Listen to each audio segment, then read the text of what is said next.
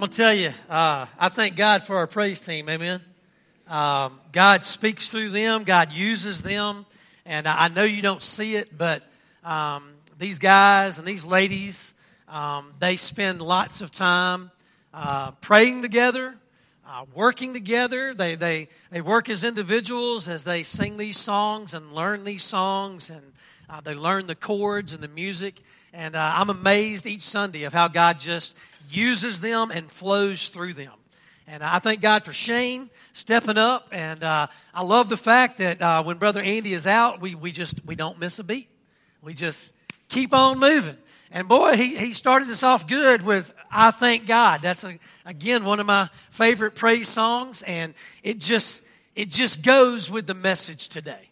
It just goes with the message. So hopefully you're already there, but we're going to be in Ruth chapter 2. So go ahead and turn to Ruth chapter 2.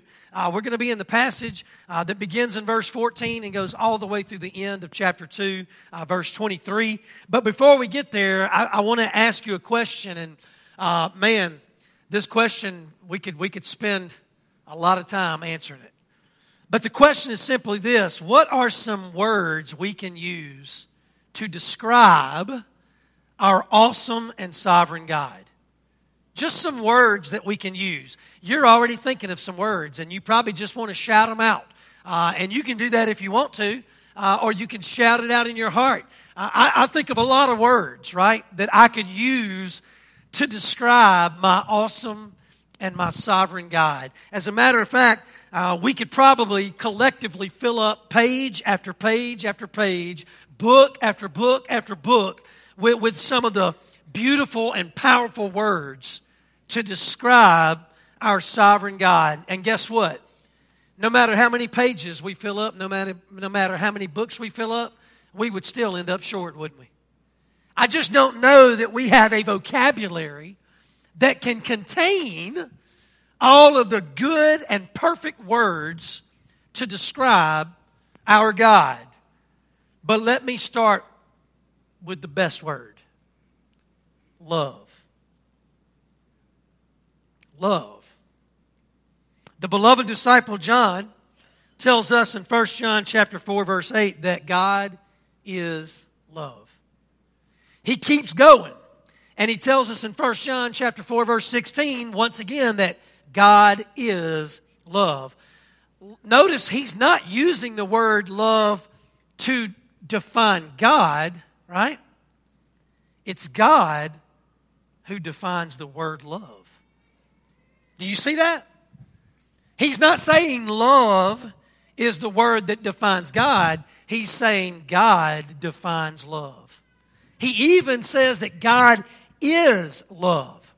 Dr. David Jeremiah says it this way He says, God is not just loving, God is love. All that anyone knows about real, true love is rooted in the character and the nature of sovereign God, who is the origin, the originator, and the orchestrator of love. So when we think about words that we can use to describe our great God, Almighty God, Sovereign God, love is where we have to start. It, it's the, the foundation, really. Love is the, the right place to start. And in Ruth chapter 2, especially this passage we're looking at today, verses 14 through 23, we will see that from the fountain, from the fountain of God's love, flows his generosity and kindness. I'm really going to focus on those two words today generosity and kindness. Because everything God does, it flows from his love, and from his love flows generosity and kindness. We're going to see it today in Ruth. So I want you to jump right in there with me. Ruth chapter 2, we're going to begin in verse 14 and we'll go through 18. The Bible says at mealtime, Boaz said to her, Come over here, have some bread and dip it in the wine vinegar. When she sat down with the harvesters, he offered her some roasted grain, and she ate all she wanted and had some left over. As she got up to glean, Boaz gave orders to his men let her gather among the sheaves and do not reprimand her. Even pull out some stalks for her from the bundles and leave them for her to pick up, and do not rebuke her. So Ruth gleaned in the field until evening. Then she threshed the barley she had gathered, and it amounted to about an ephah. She carried it back to town, and her mother in law saw how much she had gathered. Ruth also brought out and gave her what she had left over after she had eaten enough. So again, God is love, right? God is love, and from the fountain of his love flows generosity and kindness. And that's what we see right here. We see God's generosity to Ruth through Boaz. Not only did Boaz invite her, did you see this? Not only did he invite her with the, with the phrase, come over here, not only did he invite her to the table, but he invited her to get close to him. Right? Do you see that? It's not just an invitation to sit at my table, it's an invitation to sit close to me at my table. Right? Come over here. He didn't just give her bread, he gave her bread and invited her to dip it into the wine vinegar. Do you see that? And did it stop there? No, it didn't stop there. Guess what else he did?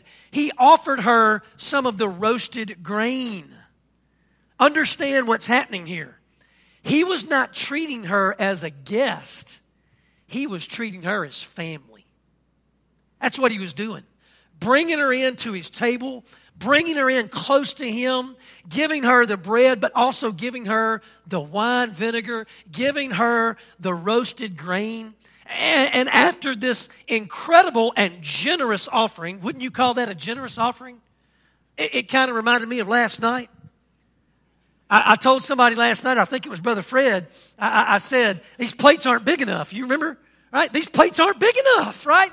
They, they, they spread out all this food and then they give us these little styrofoam plates that are about this big. So I'm going to have to work on that. We're going to have to go find some bigger plates, right? That table was filled with food.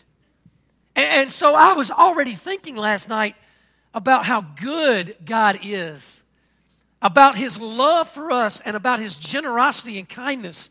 And, and, we see that right here in the book of Ruth. But even after, right, this incredible and generous offering in his home at his table, his generosity keeps going. Because what did he do? He made sure that his workers allowed Ruth to work in an environment, look at this, to work in an environment without the possibility of physical abuse or verbal abuse. Do you see this? He's telling his workers, right? She is no longer a foreigner. She is no longer someone that's out there. She is in here. And because she is in here, she will be treated as such.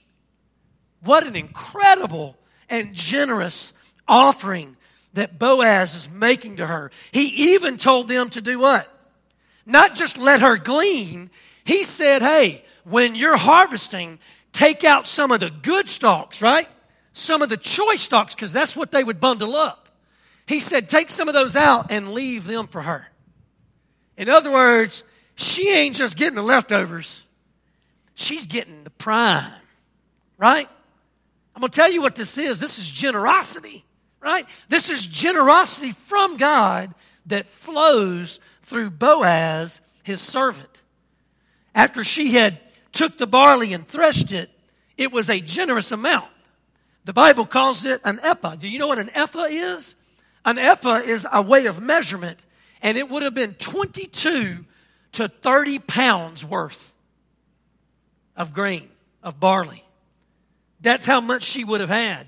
That was an enormous amount for one person to take away. And so, what we're seeing here is we're seeing the incredible generosity, the incredible generosity to Ruth from God through Boaz. I want to talk about that word generosity in the Hebrew language. You see, the Hebrew word for generosity is from the word hanan, which means to have mercy, to take pity, or to show compassion. Think about that for just a minute. The word generosity is where we get our words mercy, pity, and compassion. This reminds me of another passage of Scripture. You don't have to turn there, just listen. It reminds me of another passage of Scripture when, when Paul, the old man Paul, was creeping up in years and he was preaching to the churches and teaching the churches. He also had a young companion named Timothy, and he loved Timothy as a son. Listen to what he told Timothy at the end of his letter, 1 Timothy chapter 6, verses 17 through 19. Paul said this to young Timothy Command those who are rich in this present world not to be arrogant, not to put their hope in wealth, which is so uncertain, but rather put their hope in God, who richly provides us with everything for our enjoyment. Verse 18 Command them to do good, to be rich in good deeds, and here it is to be generous. Do you see what Paul tells young Timothy? Command them to be generous with what they have and willing to share with others. In this way, they will lay up treasure for themselves as a firm foundation for the coming age so that they may take hold of the life that is truly life. Isn't that good? What we see in the Old Testament is we see the love of God, and from the love of God flows His generosity. And we even see it in the New Testament, right? We see it in the New Testament.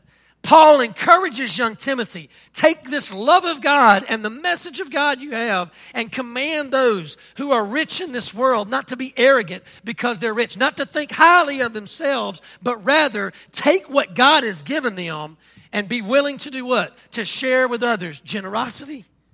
Generosity. In other words, see people and talk to people and touch people with mercy make pity, right? Look upon people and have compassion on them because of where they are. Those who have less, don't look down on them and say, Well, I wonder why they're there. Wonder how they got there. Don't do what the Pharisees did and say, Well, he's a sinner and she's a sinner. He's getting what he deserves and she's getting what he deserves. Church, we need to hear that, don't we? We need to be careful about casting judgment and condemnation upon somebody. Because nowhere in Scripture do I see that we are to cast judgment and condemnation upon anyone outside. I don't see that. Now, we've talked about judgment in the church. And if you missed that, you can go back and listen to my series on 1 Corinthians on Sunday nights. But when it comes, right, when it comes to people and the way we look at them, we got to look at them through the lenses of God's love. And from the fountain of God's love flows his generosity. We need to be people of generosity, not people of judgment and condemnation.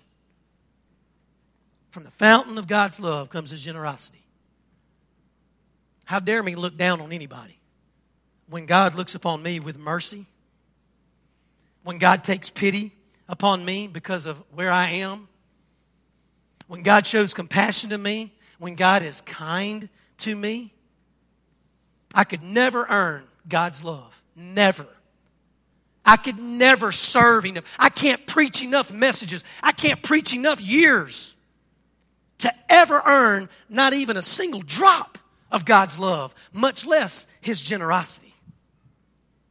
But as we've already sang this morning, it's about who He is, right? It's about who He is. it's about Jesus Christ. He is he is the demonstration of God's love to us even while, even while we're still sinners, right? And that's not my words. That's God's word. Romans chapter 5. Even while we were sinners, Christ died for us.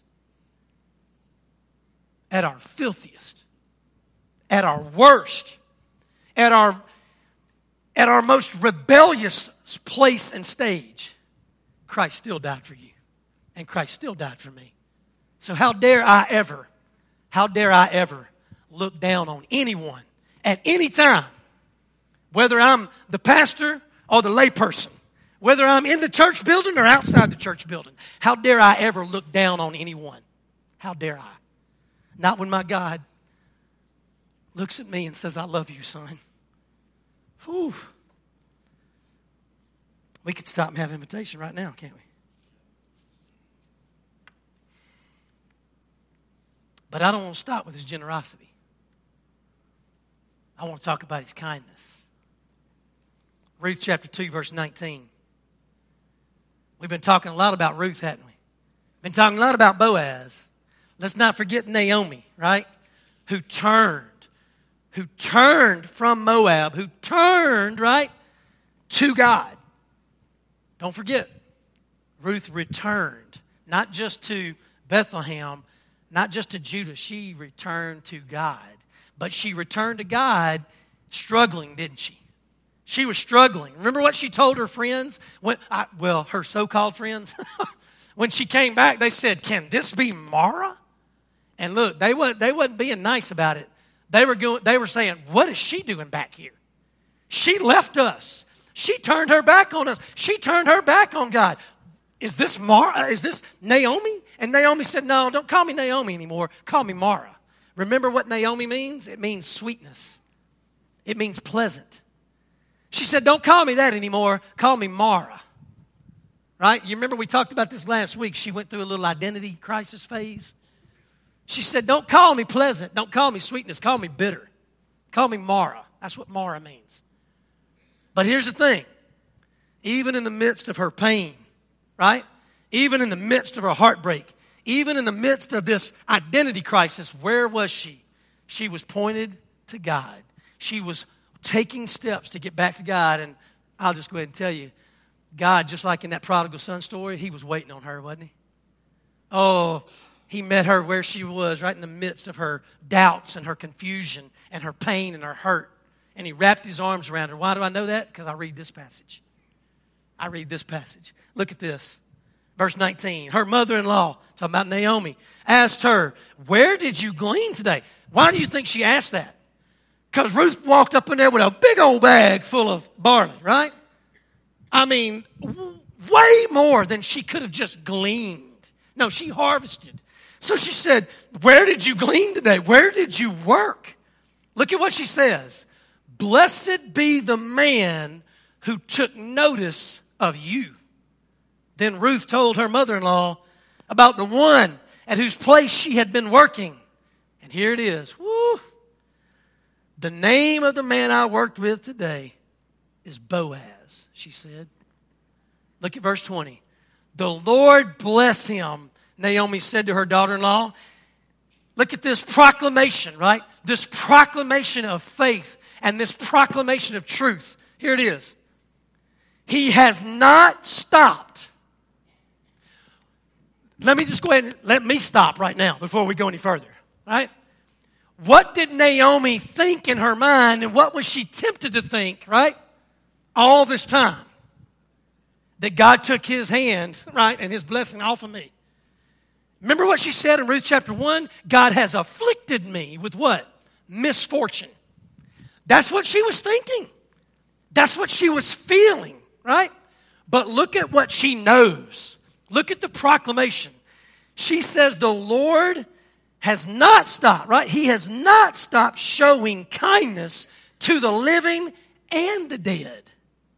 And she added, That man is our close relative, he is our guardian redeemer. Ooh one of our guardian redeemers. Some versions say kinsman redeemers. Now, I'm going to tell you, we're going to be preaching about that in the next couple of weeks because that's what this whole book is about. But I, I'm going to chase that rabbit later, okay? Let's talk about God's kindness. Verse 21. Then Ruth the Moabite said, He even said to me, Stay with my workers until they finish harvesting all my grain.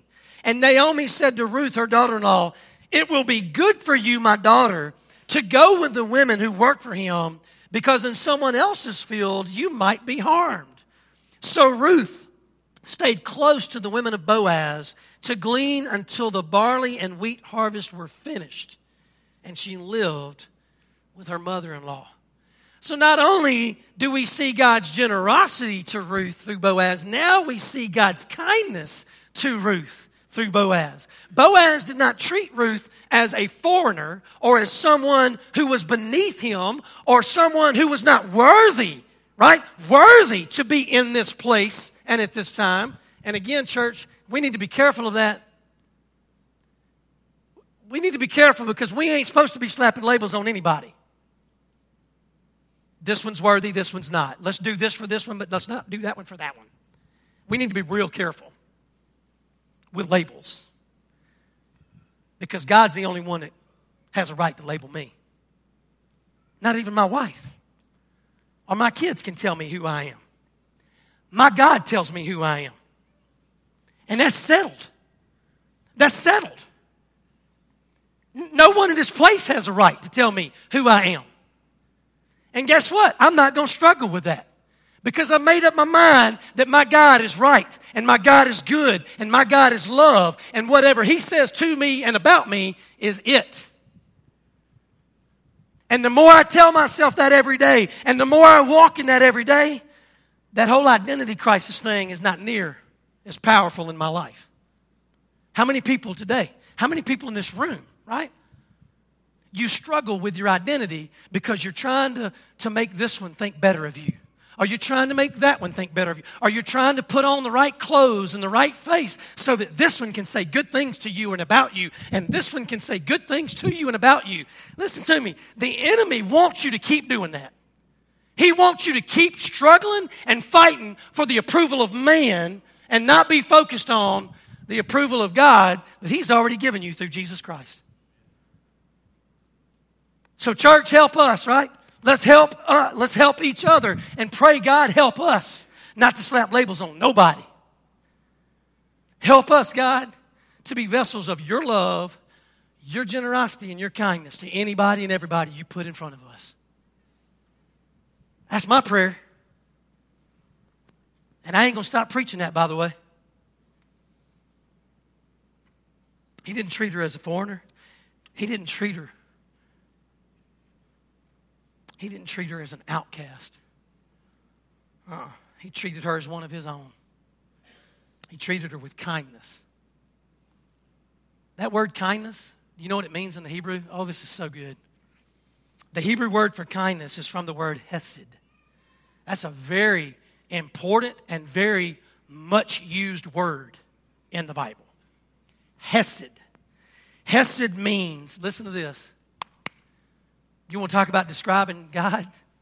This is what Hesed means it means unfailing love, it means loyal love, it means devoted love. That's what kindness means. When you show kindness, it is unfailing love, it is loyal love, it is devoted love. And listen, when I think about God's kindness, when I think about Hesed, right? This is what I think of Jeremiah chapter 9. Jeremiah chapter 9, listen to this. Verses 23 and 24. This is what the Lord says. I love, I love it when the Bible says that. This is what the Lord says. Not what man says. This is what the Lord says. Verse 23 begins This is what the Lord says. Let not the wise boast of their wisdom, or the strong boast of their strength or the rich boast of their riches, but let the one who boasts boast about this that they have the understanding to know me, that I am the Lord, and here it is, who exercises kindness. Oh my goodness.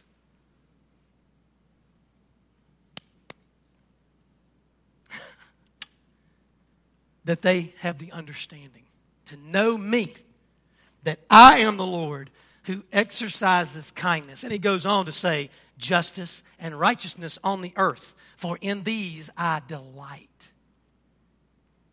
Let me ask you a question.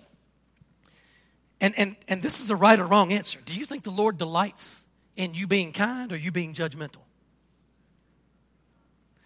There's a right answer. And I hope that you are leaning and jumping headfirst into the kindness answer. Because what does this say? Right here. What does it say? I'll read it again. The Lord, right? I am the Lord who exercises kindness, justice, and righteousness. For in these I, what's the word? Delight. I'm going to tell you something. I want to be a delight to God. And one way I can be a delight to Him is to do what the Lord does, and that is exercise kindness. Exercise kindness. What is kindness again? It is Hesed. It is unfailing love. It is loyal love. It is devoted love. That's what it is. And so, because of the generosity, because of the kindness that God pours out on Ruth through Boaz, guess who gets to be? Guess who gets to be bathed in it? Naomi. Do you see that? Naomi gets to be bathed in the generosity of God and the kindness of God that has been poured out to Ruth through Boaz. As a matter of fact, uh, I, I want to I want to point you to some very important truths. We, we're going we're to see some important truths about Ruth and about Naomi, and we're going to see a very important truth about sovereign God. So, first of all, in this passage, we see important truths from both Ruth and Naomi. I want you to see this. This is so important. We see that Ruth received God's generosity and kindness from Boaz. Listen to me. I believe there's people here today. God has been pouring out generosity and kindness to you, but you have not yet received it. You, you've not yet received it into your heart and into your life. And because you have not received it into your own heart and life, you can't give it to anybody else. Do you want to know when we struggle at being judgmental? and condemning and looking down on other people? Do you want to know what our heart is filled with? It's filled with bitterness and anger. Bitterness and anger is what chokes out thankfulness. Bitterness and anger is what chokes out love. And what flows from love? Generosity and kindness. God's grace was available to Ruth in this place at this time through this person named Boaz. Yet Ruth, look at what look at this. Ruth had to actually receive it. She had to embrace it in order for it to be effective in her life. Do you understand what I'm saying? He, he said, Come over here. Did he, did he grab her and push her down at the table? No, it was an invitation. Hey, Ruth, you're, you're welcome here. Not only are you welcome here, I want you to come over here and sit at my table and sit close to me. Hey, Ruth, I've got some bread for you. I've even got some wine vinegar. Hey, Ruth, I've got some roasted grain for you. It's kind of like that wild game supper last night. That table, that, that table was full of food. And the invitation was, hey, y'all come eat. I saw a couple people sitting down and they didn't come to the table to eat. And I tried not to be judgmental. But I, I, I, looked and I was like, what is wrong with them? And then I stopped and I was like, well, you know, they heard the invitation, they just chose not to receive it and embrace it. You see where I'm going here? In order for God's love and generosity and his kindness, which was all wrapped up in this big ball of grace, in order for it to actually be effective in Ruth's life, she had to embrace it. She had to receive it. And the reason I know that she received it is because it said she got up from that table full, right? Not only full, she got up from that table with leftovers. But did she immediately go home? No, sir. She went out in the field and started working. Huh? She didn't just sit down and say, Oh, God bless me. I'm going to sit right here and wait for you to bless me. Hey, God, where you at? I'm waiting. No, she got up and she went out in the field where God's blessing was waiting on her. And she she worked. It said she she worked, she picked it up, she threshed it, and whoa man. Not only did she receive it, she became a funnel of it, didn't she? She became a vessel of it. His grace never runs out. I'm just telling you, it never runs out. His grace never runs dry. His grace never spoils, it never fades.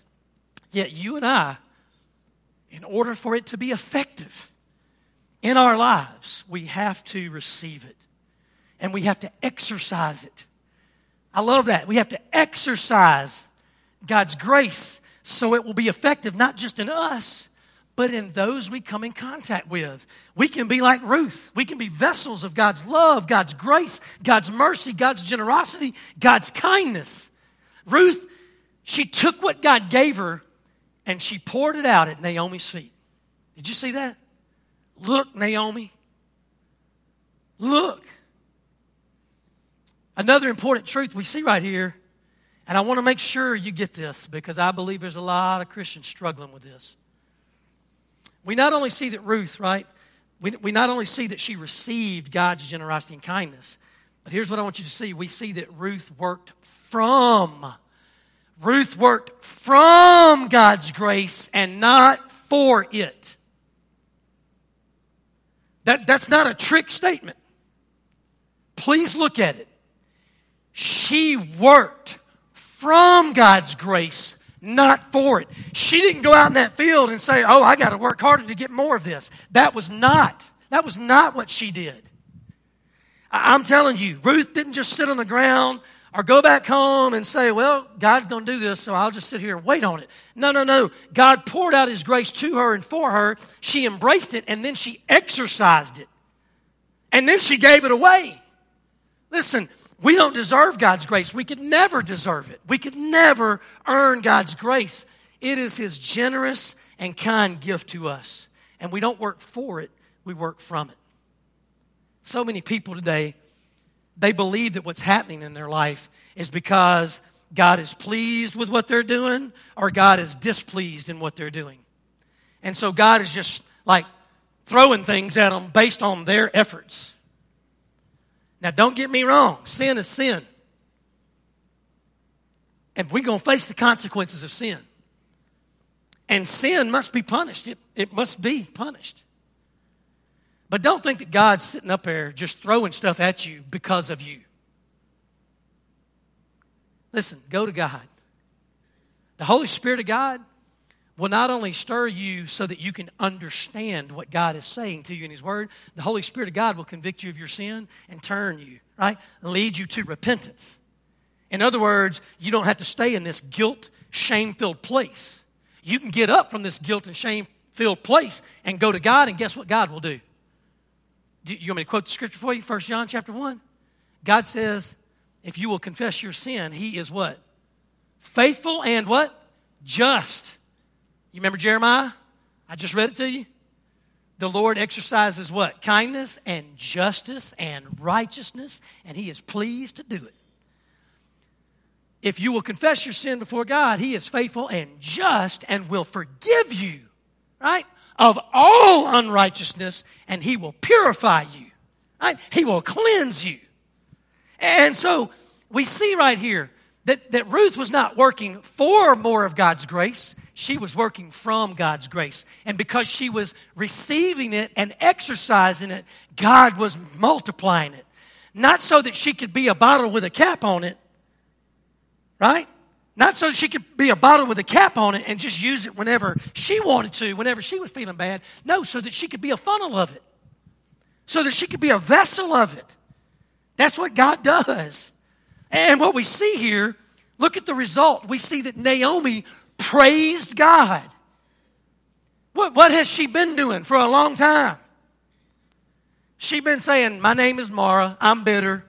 Poor, pitiful me. I'm afflicted. God has done nothing but brought, bring misfortune upon me. And, but look what happens now.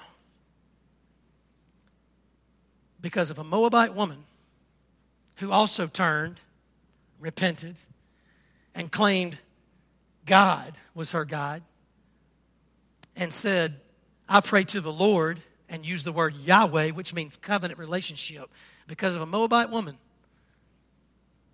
in the early stages of her salvation is receiving God's grace and exercising God's grace, look at the result it has upon Naomi. Naomi praised God for the generosity and the kindness that was coming from Boaz.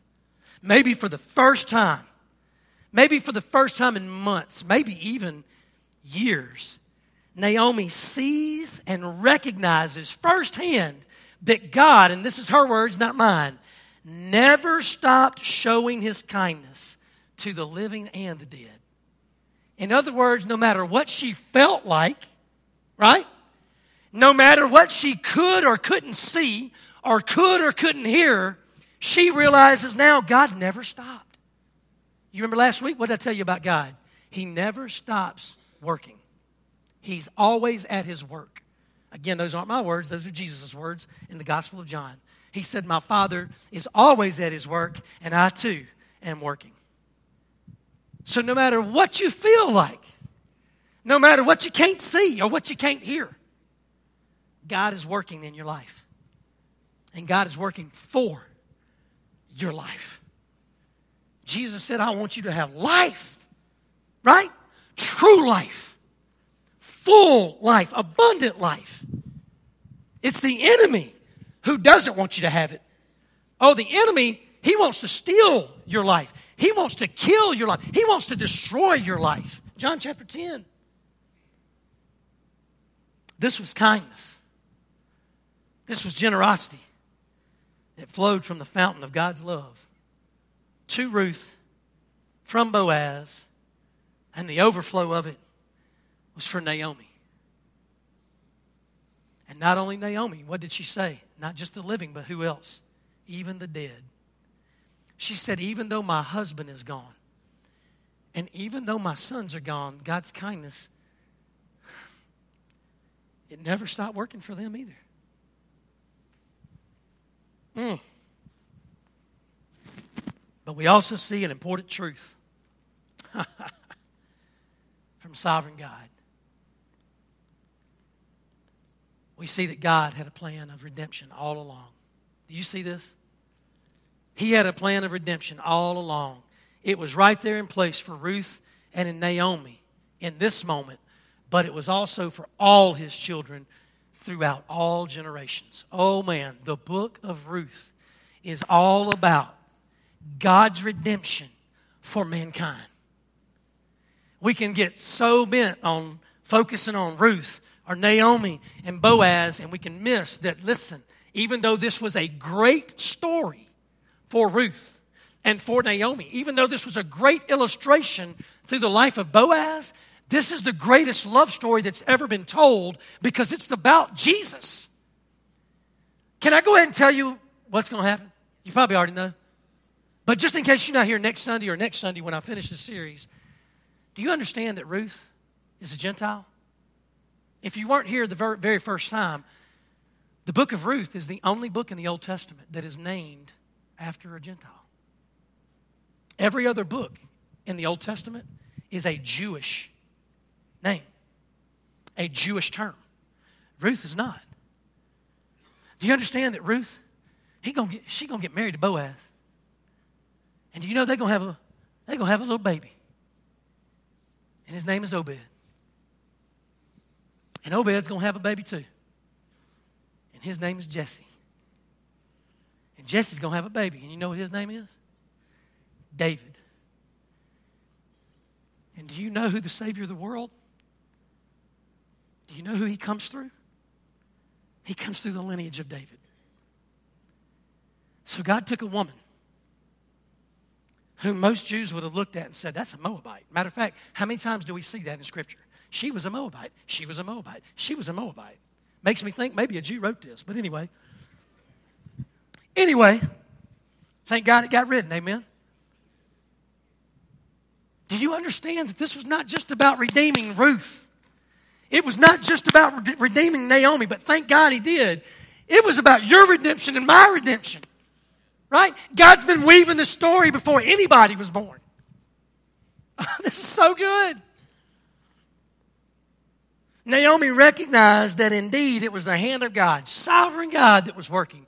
She told Ruth that Boaz was a guardian redeemer, a kinsman redeemer. Mm-mm-mm. I love Dr. Tony Evans, and I'm, I'm going to close. I love Dr. Tony Evans. Dr. Tony Evans says this in his commentary Naomi was right. She was right that God had shown kindness to them, even in their pain and their loss. But he had also stretched his sovereign hand over these circumstances in order to use them for his larger kingdom purposes. Something that these women would not be able to understand in their lifetime. Think about that for just a minute. Do you think in this moment that Ruth was thinking about, oh, I'm going to marry Boaz? We ain't got there yet. she ain't thinking about that. Naomi is reminded by the Spirit of God, oh, Boaz, he's one of our relatives. She starts thinking about the law, right? Kinsman redeemer, guardian redeemer, and she starts thinking about it, right? But she's thinking with, right? She's thinking about right here, right now. She ain't got a clue, does she? She ain't got a clue about a grandson named Obed. She ain't got a clue right now about a great grandson named Jesse. She certainly don't have a clue right now about a great great grandson named David. But God does. How many times do you fight with value? Self worth. Anybody here struggle with that? Well, it don't matter if I'm there or not. It don't matter if I do or I don't. The enemy of your life is the one who wants to keep you saying it don't matter. Really, what he wants you to say is, I don't matter. Can you imagine if Ruth said that? I don't matter. Naomi, you don't matter. We don't matter. Hmm. Can I tell you something? Jesus is coming. Jesus is coming. In Ruth chapter 2, verses 14 through 23, Jesus is coming. And he's coming through the lineage of Naomi, who turned away from God, even went to a place called Moab where God said, Don't go there. Jesus is coming even through a Moabite woman who most Jews would have never given a chance. Never. Jesus is coming. My question to you is this Have you have you embraced God's love in your life? Have you exercised that love? I shared with you at the beginning 1 John chapter 4 verse 16. John says God is love. Let me tell you what it says right before that. 1 John 4 16. And we know and rely. We know and rely on the love God has for us. God is love. Whoever lives in love lives in God, and God lives in them. I'm going to say that verse one more time. You might want to write it down. 1 John chapter 4, verse 16. If you have a problem loving people, if you have a problem with finding fault in people, first.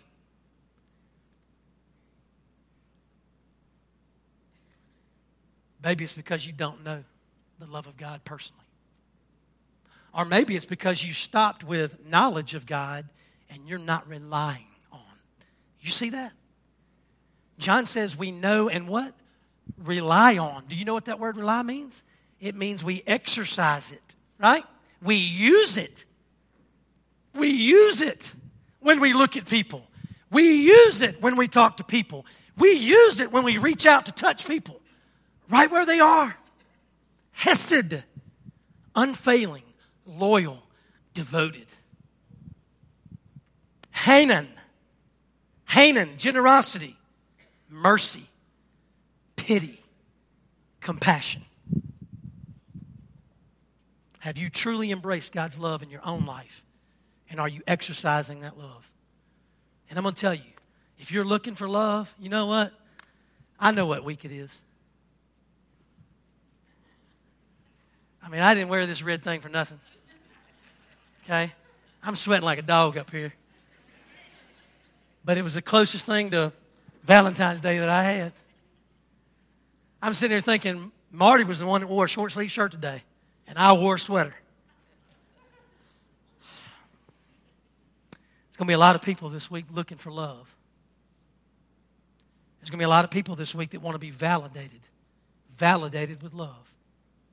Chocolate, mm. roses, perfume, jewelry, right? a steak. The guys are like, yeah, you keep them flowers, baby. I don't need no cologne. You give me a steak. There's going to be a lot of people this week looking for love and wanting to be validated for love. Can I tell you the truth of the Bible? God's love for you is found in Jesus. It is found nowhere else and in no one else. God's love for you is not found in a relationship with anybody else but Jesus. If you are blessed to be in a marriage relationship, that is just the overflow of God's love that is found in Jesus. If you are blessed with loving friendship, best friend or best friends, that is the overflow of God's love for you that is found in Jesus. Quit trying to be validated, right? Quit trying to be validated. Quit trying to be filled up with love from stuff and people and just embrace Jesus. Embrace Jesus. Know God's love that is Jesus. Rely on God's love that is Jesus and watch what happens to your marriage. Watch what happens to your friendship. Watch what happens to your schools, young people. Watch what happens to your workplaces, employees, employers, and church. Watch what happens in your church when you are so focused on Jesus that you won't care about anything else that anybody else says or does. Even when you go to the one who is in sin, you will go to the one in sin and wrap your arms around them and love them, right? Not condemn them. I'm so burdened about this, guys. I'm burdened about this because I don't want us just to be another church in another community. I want us to be God's people doing God's work for His kingdom and not our own. That's what I want. Maybe you're just exercising your hands because I didn't ask you to clap. But thank you for it anyway. Let's be who God created us to be and let's do what God created us to do. Right? The greatest command happens to be the greatest commands. When that young teacher went to Jesus and said, Tell me what's most important, what did Jesus say to him? All the law, all of it is summed up in this love your God. And then the second is like it. Do what? Love your neighbor. And we had a conversation in the Bible about who is your neighbor, right? Huh? Well, who is my neighbor? Jesus made it very clear whoever's in front of you, whoever's beside you, and whoever's behind you, that's your neighbor. It might be your enemy. It might be the woman caught in sin. And the Pharisees wanted to stone her. What did Jesus say to them? Let he who is without sin be the first one to throw. You know what they did? They walked away.